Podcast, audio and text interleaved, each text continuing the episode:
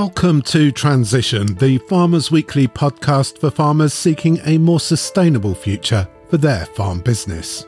In this series, we examine profitable farming methods which also protect and enhance the environment. We ask do they really work? How can they work for you? And why might you want to consider them on your farm?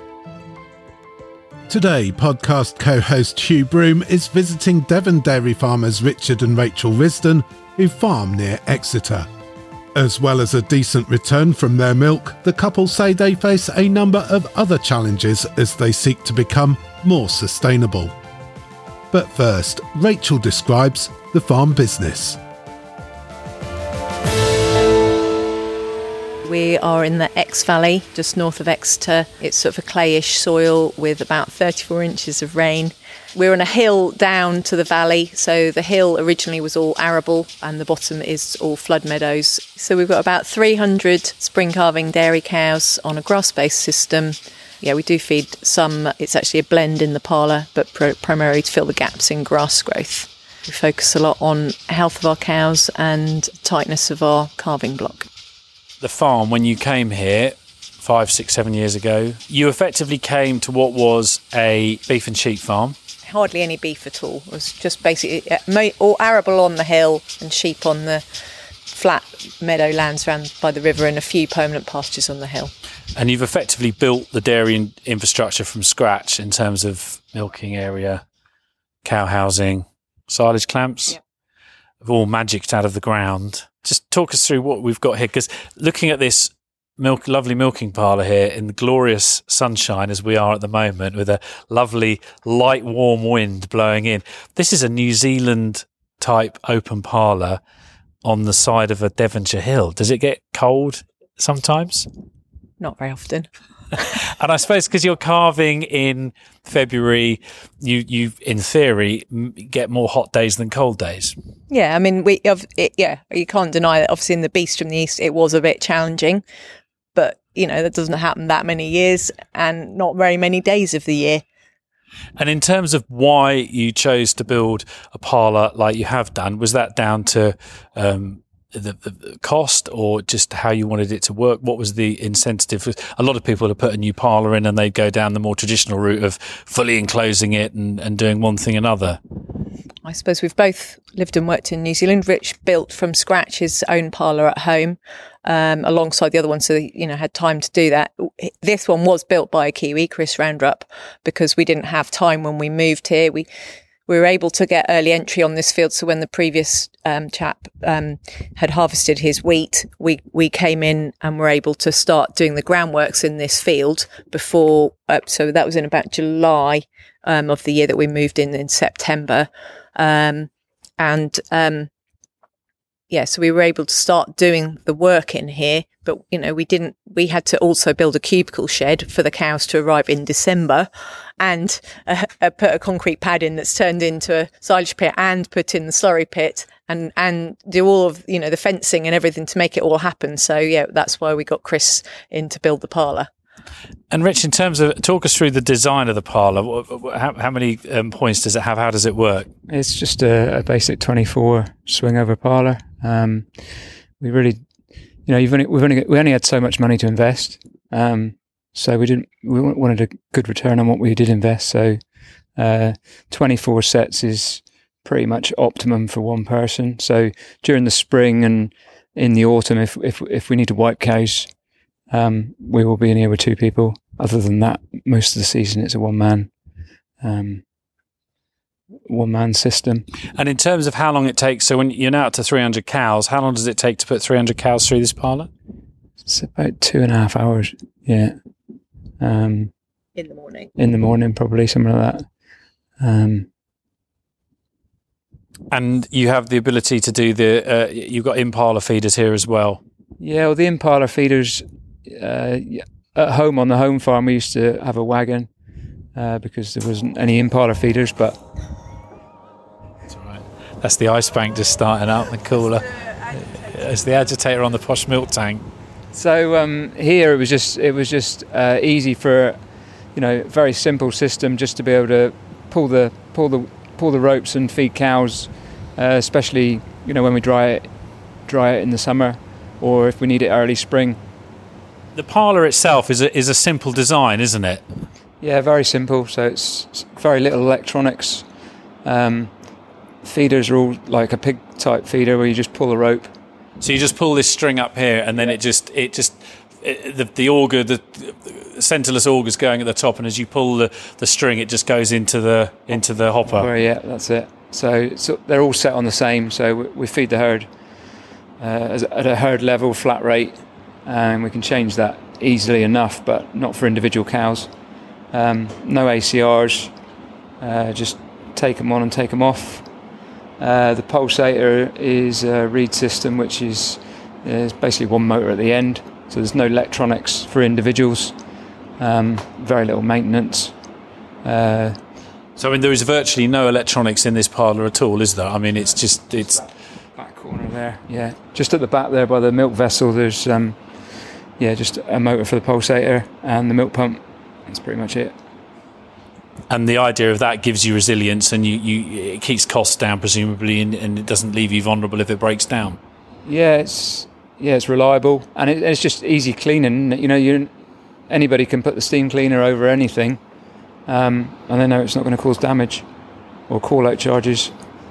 You're listening to the Farmers Weekly Transition Agriculture Podcast. For more information, visit www.fwi.co.uk forward slash transition.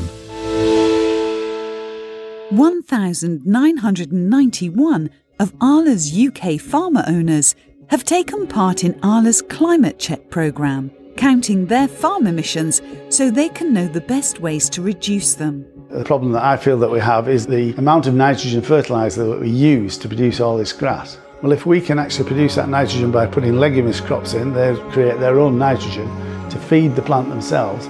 We A aren't buying it, and B it reduces the problem of nitrous oxide in the atmosphere. So the things we're doing to reduce our carbon footprint, we're pushing our AD plant forward. We have a solar park and using waste heat to dry straw to use as animal bedding. Well, one thing that we're doing, uh, the grass that grows, we used to cut it three times a year. Now we're going to cut it four times. And by doing that, the grass is shorter, but the protein content of that grass is much higher. For the nutritional value you get out of dairy, you know, as dairy farmers, especially our farmers, we're showing that we're producing that milk in a responsible manner. The Farmers Weekly Transition Agriculture Podcast. We're in a small office now, which is just off the main milking parlour. This is at one end of a small low building. At the far end is the there's the bulk tank, all the cooling, all the vacuum equipment, and then at this end we're at the sort of dairy office end. There's a lavatory and all the electrical breakers. And on the wall here, Rich, is a really nice whiteboard with a plan of the farm drawn. What do you use that for? mainly just for communication with the staff. Uh, not only have we got that big one there, we've also the staff have got pocket maps if they need them, or there's you know we're always printing off them for contractors. Uh, we always shade in which paddocks are being made for silage. Everybody knows what's happening. Um, it's just really good for communication, really. And in terms of you got you've got all the paddocks marked up where all the electric fence div- divisions are, and then they're all numbered. Yeah, all numbered. Uh, yeah, all numbered up to like sixty, but yeah. Um, So, so it's pretty straightforward in the sense if a contractor turns up or someone that hasn't been on the farm turns up, you can say, right, we're putting the cows back into number 42. Or yeah, that's great. Yeah, yeah. what health and safety policies do you have in place? Um, I suppose uh, w- w- alongside our big map, we've got laminated sort of A4 size maps, which have got all the hazards on them, which we can give to contractors. So we have a few hazards. We have the railway line, we have a very big river, we have a gas main. Um, we've got overhead, massive, big national grid overhead pylons. You, you've got quite a few hazards out there then. yeah, so we just you know highlight them. I mean, to be honest, most of them uh, once you know how to work with them, so that that's the key thing. When a new member of staff comes, Rich spends you know the first couple of weeks pretty much completely with them. Um, you know, and although it might be the main line to London and it's very fast. Um, it, it's actually much safer than having a road because it's quite simple. You ring and the signalman says you ask him for a certain amount of time. You've either got the time or you haven't Uh, and you know you, you just follow the rules and, and it's fairly straightforward and actually completely safe So, in terms of you have some paddocks that are across the railway line, so that requires you to, to, to cross the railway line so you have to time, presumably, you have to time when you want to milk those cows to the railway timetable to be able to get the cows home. No, we never, we don't put milking cows over. We wouldn't have time slots. We, if we, when we move young stock over the line, um, we, if you ask for three minutes or more, so when we move, which we, then we, then they actually change the signals. So they'll tell you, yes, you can have your three minutes, um, but then you have to ring back when the time, when you've safely crossed over. Um, we also silage quite a lot of the ground over the line and um, so we have to we, we, basically stand on the phone all the time ringing and speaking in constant communication with the signalman or whether it's safe to cross or not. So that's quite a change. So in, and in terms of other where do you i don't know where do you identify other safety risks within your farm business? There's the obvious ones railways gas mains overhead pipes uh, overhead lines etc um, well we do have bulls um, so we've got, yeah, we've got, we have got Angus bulls, um, and uh, so we, you know, we would we would own most of, when they're in with the herd. Um, we make a point of always getting them out of the collecting yard, partly for their own feet safety, but they never come, they never ever come in the parlour, um, and they get used to quite quickly to being trained to come out and go straight back with the first lot of cows. Um, and also, we ne- you know we'd expect people to always work in twos around when there are bulls, but the bulls are basically never housed. And in terms of just general livestock handling, what's your your your method here? I mean, you, presumably you're always using a crush, or they're behind hurdles. Yeah, when you're when you're examining cows or doing something, we've got a vet race, as we call it, just a simple uh, herringbone race alongside the parlour. That you know, a lot of jobs, TB testing, scanning, and things would be in. Um, the, I guess one of the other risks would be the slurry pit We've got deer fencing around our slurry pit and massive big signs warning that it's a slurry pit because probably only about 100 yards from a slurry pit there is a public footpath and obviously they shouldn't be wandering but they could be wandering. But they, they would they'll have to try quite hard to get into our slurry pit. At least you've made an effort to stop them getting into the slurry yeah, pit. yeah. So leading on from the your health and safety policy effectively in terms of how you handle the livestock and I suppose how you you know how you treat your livestock on the your cows on the farm. What what sort of things do you do there to try and mitigate risk and to, make them easy to handle? I suppose. Yeah, we like our cows to be really quiet. Um, some of them are fairly tame, and I suppose could be considered annoying by some people, but we'd much rather they were really quiet. Um, we've always sort of spent quite a bit of time with calves, especially, and um, I read a study this year um, by the Cow Signals chap, which basically said you need to spend 20 minutes a day with your heifer calves to get them. I think it's the first few weeks of life to, to make them particularly quiet. So we commissioned our children to go heifer calf cuddling, and they did take it fairly seriously. You know, you'd you'd wonder where they were, and you'd find them cuddled up under a heat lamp with a bunch of heifer calves. And do you think that's proven good time spent? Yeah, I do. I do. Genuinely do. We had a first calf heifer this year who sadly slipped on a bit of um, cleansing on a slight slope. And she sort of almost did the splits, and we were a bit worried that she was going to do the splits. Um, and unfortunately, the herd was coming out d- directly past where she was. Um, typically, the tractor then wouldn't start straight away when we wanted to lift her carefully out to the field. Um, so we just got our children out to come and sit and quietly talk to her whilst we got everything straight, and then she was fine. yeah, whereas it could have gone the other way if she panicked and, and all. yeah, yeah, yeah, that's fantastic. You're listening to the Farmers Weekly Transition Agriculture Podcast. For more information, visit www.fwi.co.uk forward slash transition. Every farmer knows changes to the basic payment scheme is coming, and by 2027, the current subsidies will have been completely withdrawn. Action is needed to make the transition. If you have questions around BPS, whether reductions will negatively impact your business, how well is the farm performing, or is the business fit for the future, AHDB can help you get the answers you need all courtesy of the AHDB Farm Business Review, paid for by DEFRA's Future Farming Resilience Fund. Dairy and cereals farmer Peter Shawcross. Before the consultation, I had very little idea of what the farm would look like once BPS had finished. With the consultation, with the modelling we used, I have got a much better idea of what the farm will look like going into the future. For free help, visit ahdb.org.uk. The Farmers Weekly Transition Agriculture Podcast. So we're stood in a cubicle shed here, Rachel, with two self-feed silage pits at one end, um, and then several rows of cubicles. How many cows can you accommodate in here? So we've got 316 cubicles um, in five rows altogether. Um, we ma- we made it so we can the far clamp. We generally bring in our maiden heifers in November before we house the cows. Um, just open up that clamp. They come in for a week or two, um, and then and then the cows come in. They usually go out for a week or so because they won't have been on concrete basically their whole life. So the feet start getting a little bit tender all round. We put them outside for a bit, and then they come back in. And as we normally the first cows that we dry off are the first calved heifers predominantly. Um, and so they join them and make up a whole double row of smaller animals together with less competition. And then through the winter, effectively the cows, once they're dried off, they just self feed and it's a fairly simple system. Yeah, just move the wire once or twice a day. We do scrape the yards. We did originally think we might make it all tractor free, but flood washing's a whole nother ball game. So we thought we'd just scrape.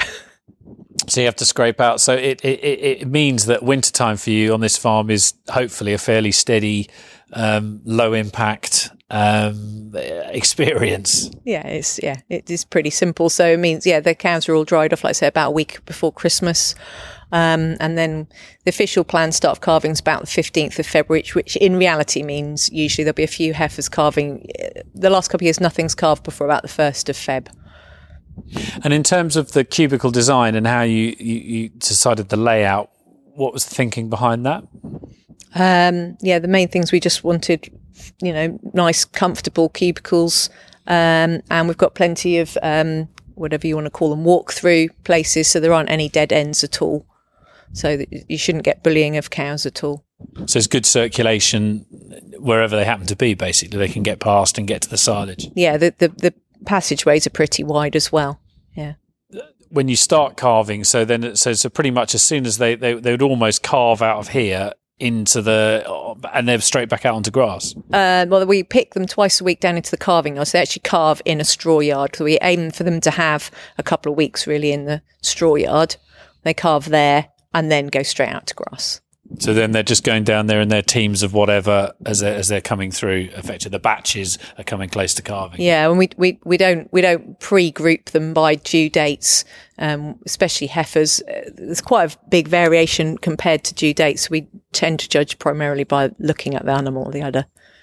Yeah, just seeing how close they look to calving, yeah. effectively. It, it, also means that all your maiden heifers are run through the parlour many times before they calve, which is great going forward with this business, Rachel, um, you've in a very short period of time established a dairy unit on what was formerly a sheep farm. And the next set of challenges ahead are many because of what's going on within the market, what's going on within the support system. Um, one of your challenges you've highlighted is is labour. How does the labour work on this farm uh, at the moment, and how do you see that being a challenge going forward? Rich obviously works full time and predominantly manages things. I work half time as a vet and half time here slash being a mum, and uh, then we've got uh, one, well, two full time pe- members of staff now. We had one and a half. We do have a small milk vending business, which sort of added a bit more in, and we did allow a bit of extra labour for this spring with the um, needing to keep calves. Potentially, we thought we were going to end up keeping most of our calves to eight weeks, but we've actually managed to sell most of them younger. Um, so we, yeah, we view our our two job really, I suppose, predominantly as one's a sort of a sort of quite a young person, It'd be a great job to do for a couple of years to learn to move on. Um, the, se- the second role, the lad who's working for us at the moment is is you know, it, it's an ideal job for two, three years. He's completely aiming to take on and manage a, a herd, um, probably in the next year or so of, of his own. So um, we really enjoy training people and helping people to learn. Um, and yeah, I, I, I, suppose we've both having lived and worked in New Zealand before, and, and that's how a lot of those um, farms work. And I, I think that's how we, we see what we can offer and how we what we find enjoyable. Are you worried at all about succession in terms of the next candidates coming forward? Yeah, you do. It is a bit of a worry because when you look, um, you know, at the the two two main places on Facebook that, or two or three probably, Farmers Free, Ads Job Shop, and the Grazing Gurus and Pasture Profit are absolutely full at the moment with job adverts. There are so many people advertising, and I've got a friend who works at one of the local ag colleges, and she said they've got very very few applicants at the moment. So, what do you say? What's the answer to that? Do you pay them more? Do you do you add more benefit? How do how do you manage that? Do you think? And we've always been happy to have people from completely non-farming backgrounds, and you know, providing people are keen to learn. Um, you know, a girl who, who's well, she still works for us a little bit part time, but who worked here full time for a while. Um, she she came from a horsey background, and had worked as a chef before and a seamstress, um, all sorts. But she was so keen and so you know keen to learn. And I think having worked with horses, she was good with bigger animals, and she was a good very she's a very good stockman what do you see as other benefits you need to offer to, to, to bring people in to work for you? I think I think having you know good work life balance is important. So we always finish up even in calving time, apart from the occasional day, by six o'clock. This time of year, you know, tr- try and aim to finish up more like five thirty ish. Um, we work on a rota. I'm a vet, so I have a fixed rota for, for the year. You know, we planned out the rota. Everybody knows. Um, through calving. people are on every other weekend um, with a half day off a week, and then after that, um, we drop down to one in four on weekends. So three out of four weekends, people are completely off. And I personally that's, you know, we, we could swap it around. I know some people who do half weekends and things, but I think most of us value having a whole weekend off and would rather do that and then just work, you know, one in four weekends on. And what do you do in terms of what's your policy in terms of in terms of training when people are working for you? How does the, the training work? Do you do you fund training for them? Um, so yeah, the first couple of weeks or so they spend nearly completely with Rich. obviously, it depends on what previous experience you know people have got. Um, but then we yeah we we get people to go on courses to depending. D- definitely, we've sent each person who's worked here on a teat sealing course, for example, at my practice. Um, a lot of the rest of it than we do do in house because I am a vet. So um, we try and we we belong we're members of a discussion group that meets once a month. Um, so as much as possible, we try and all go, or at least as much many people as possible go to that, depending on how far away it is in the time of year. Um, and then, but we also on there, that's a Wednesday, one Wednesday a month, and the other Wednesdays of the month, we try and have a sort of a prolonged lunch meeting, and we'll talk through mastitis or Johne's or or whatever, and sort of do a sort of a learning session. And um, we had a new member of staff start just a couple of months ago, so we challenged our existing member of staff to to do a bit of training for her whilst we we're around the kitchen table, see how much she'd taken on board from last year. Yeah. You're listening to the Farmers Weekly Transition Agriculture Podcast. For more information, visit www.fwi.co.uk forward slash transition. Hi, I'm Ben Wixie from Germinal, and you're listening to Sam Chesney, Grassland Farmer of the Year, talking about the benefits of grass and clover. We've been using Germinal grass seed mixes now for quite a long time some of the Aber varieties that, that we do use, Abergea and AberClaret, we're really impressed with the red, red clover AberClaret and where we grow a lot of it actually for finishing cattle and it's an excellent product. Our silage analysis this year for the red clover was 21% protein and 11 ME and you couldn't buy meal better and the growth rate is phenomenal here. While we're feeding that, we're feeding a 10% blend instead of a 13% blend, so we're saving 3% of protein at 8 percent we try to purchase as little purchase feeds as possible and grow as much grass, whether it be red clover for silage, whether it be Redstart for grazing cattle in the, in the autumn to winter time, or whether it be grass during the summer. We're measuring grass every week, so at the end of the year we can see which fields have performed well and which fields haven't performed. For more information, go to germinal.co.uk. The Farmers Weekly Transition Agriculture Podcast. When we look at the business overall, and you've come a long way in five, six, seven years. You know, if you stood here where we are now six years ago or seven years ago, we'd just be in a sheep field, didn't we? So what you've done is amazing in a short period of time. Labour is potentially a challenge. What are the other challenges you identify going forward for the, the business as a whole? I suppose it's the whole elms thing. We just just don't even really know where to begin because we just don't. Uh, I don't really know what what we can do and what we can't do, and um, yeah, we this farm was in higher level stewardship when we very first came here. Um, well, luckily for us, all the most of it was margins around arable fields, and fortunately, they're allowed to be grass for two years, which they hadn't done. So we put them all to grass, which is what we were intending to do. Um, um, we've got yeah, we've got quite a lot of acres, ten or so acres of really old cider orchards, which we use for calves, baby calves, but after that we don't really keep much in them because the cows and older animals would debark the trees. Um, yeah, we've got we've got bees in there. Um, we, have uh, got people who who um, manage the orchards and take the apples for cider, um, but they still cost us the same rent. and what do you? Uh, what, I mean, how important is the, the the BPS as it stands now? How important is it to to this particular business? And if that's gone by 2027, where does that? What position does that leave you in?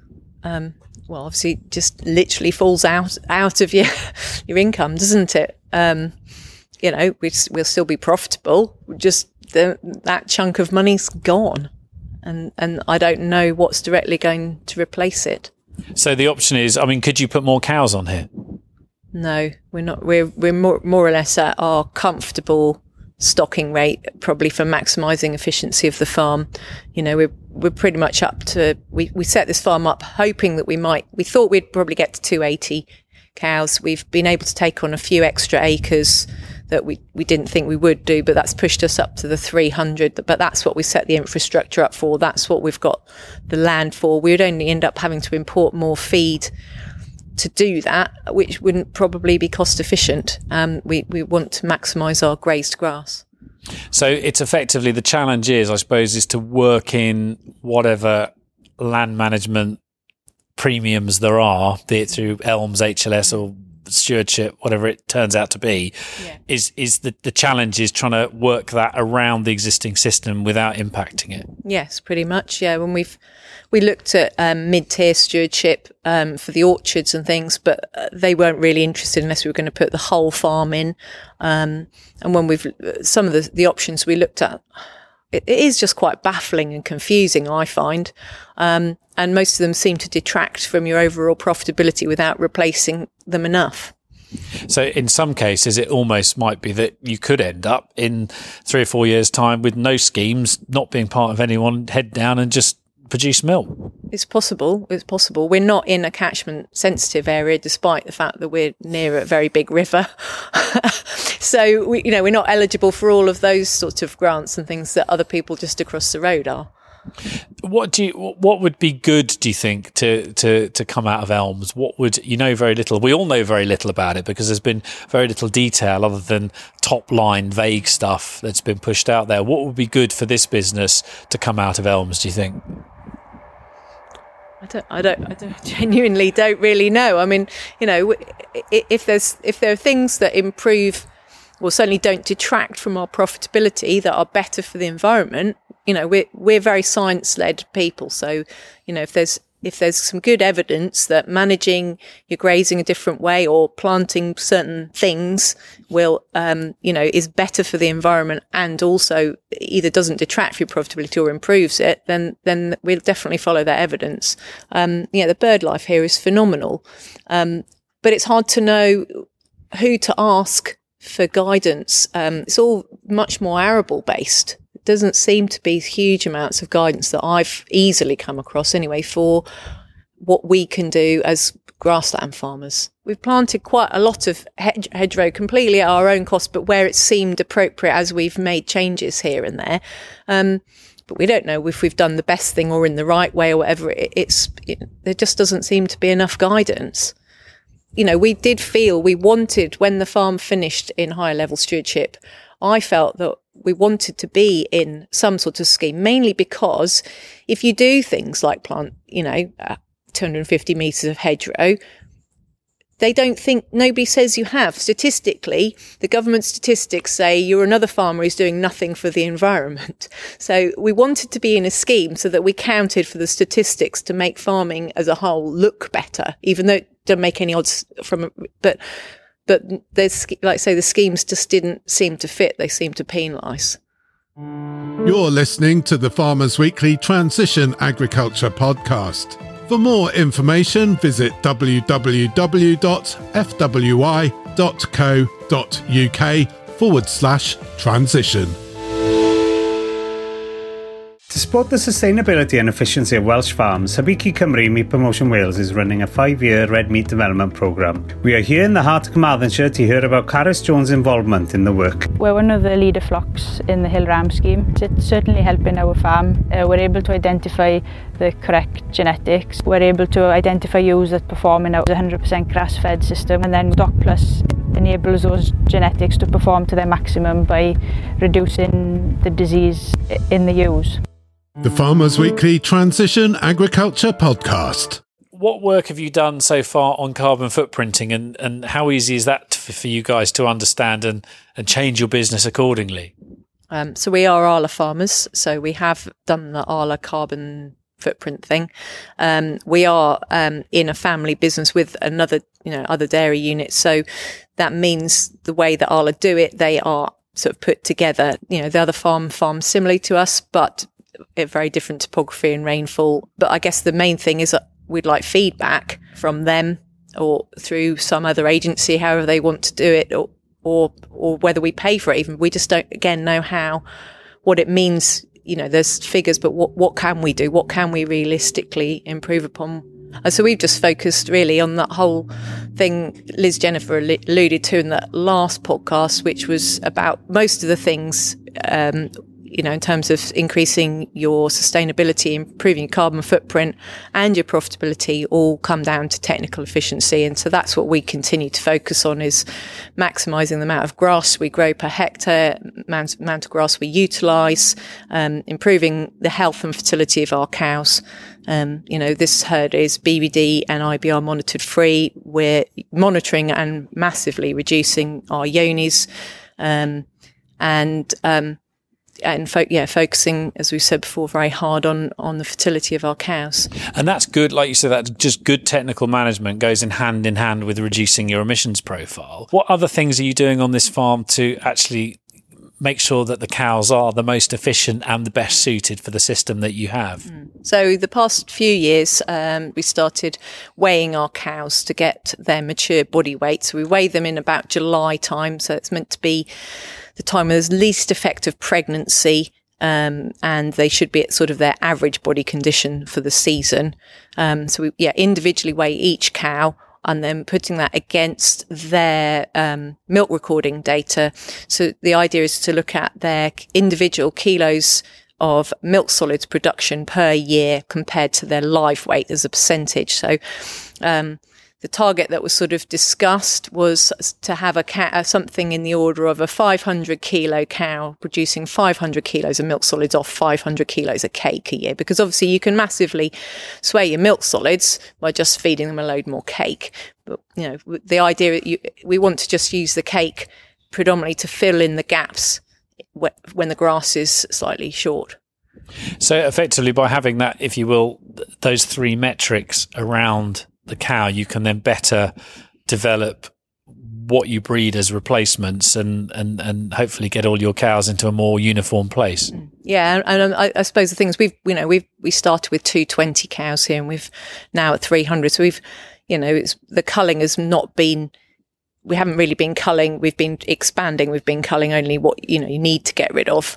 Um, we're now much more in a position where we can look at individual cows and, you know, quite often some of the really big cows, yes, they might be producing some of the largest amounts of milk, but not on a very efficient basis. So, um, you know, when you look at the figures, quite interesting. Cows will vary from sort of in the 50s of efficiency to over 100%. That's a huge variation. Yeah, it's, it's massive, but we you know, we haven't made huge decisions on that basis yet. It's been involved in, you know, involved in individual cow decisions because um, you've got to be doing enough milk recording. And um, until last, before before last year, we were only milk recording three times a year. So we've increased that um, so that we've got much more accurate data.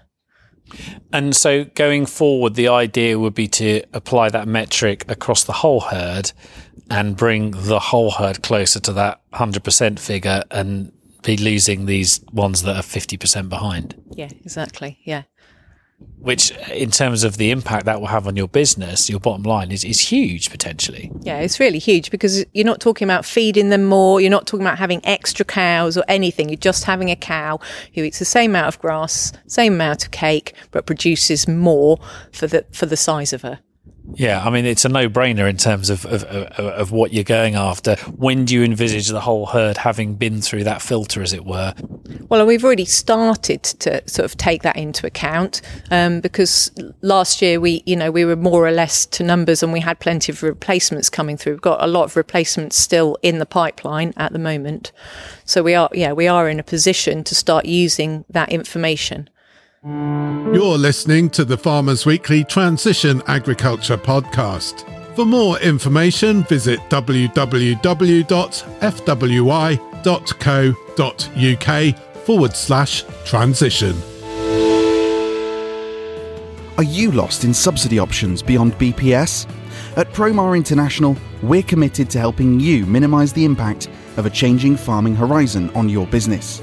With over 50 years of experience providing practical advice to farmers, we'll get under the skin of your farm business to ease the pressures of a new funding regime. Our network of passionate farm and sustainability consultants will combine strategy and resilience to set out clear and simple steps for building a successful future. Get in touch with the team today. The Farmers Weekly Transition Agriculture Podcast. Rich, um, how important are discussion groups in terms of what you do here day to day? It's brought us from where we were, really. Um, and our group probably started back in about 99, 2000, uh, with trips to southern Southern Ireland. Um, a lot of good grass guys there that we learnt from. Um, it then led on to, to, to me meeting my wife at discussion group, I guess. was that was that planned? No, no, no. But I was just a farm vet who found one of my clients, Nick and Julie Granger, that I that they'd been to Ireland, came back really excitedly explaining three leaf ryegrass growth and things to me. And I used to have a Wednesday off once a month. I never used to know what to do with it. And they um uh, yeah, they had somebody coming over, Bryony Fitzgerald, and said, "Oh, you ought to come and do this." Anyway, so I ended up before I knew it going on a study tour to Ireland, and uh, then our discussion group was formed from two or three study groups. After about, I think probably about two or three years, there had been loads of funding for consultants and stuff. That all dried up, and we were, everyone was asked to chip some money in the pot. And um, and that's when quite a few farms left, but actually it formed a really core group. But yeah, as a vet, I used to just um, make sure I engineered my day offs to be when they were, and then sort of lurk in the background, hoping nobody would ask me anything too taxing whilst I learnt loads of stuff. and uh, yeah, and then then yeah, Rich and I got together, and Rich was st- stood in the background as well, yeah, listening. what's so? What's the name of the discussion group you guys are involved with? Uh, Grassmasters, yeah, Grassmasters. Um, but it's very, it's a very close group, uh, a very trustworthy group. We, you know, we discuss all figures, everything within the group, and it stays within the group. We, um, we're quite a spread area, I guess, really. Probably over, probably 50 to 60 miles from one end to the other, I guess. Um, but so, so, it's predominantly southwest based um, dairy businesses in there. There would all be grass based New Zealand type systems, I guess. Um, we have looked at other systems. There's a few autumn calvers within that group. Um, one or two might have some uh, chicken units as well within that group, but the core would be dairy. And how important is the, I mean, in terms of those meetings and in terms of for your business, how important is it to what you do day to day? It's just a key way to learn. You always you're learning from everyone else. Obviously, you learn from your consultants. We're a completely independent group and have been for a long time.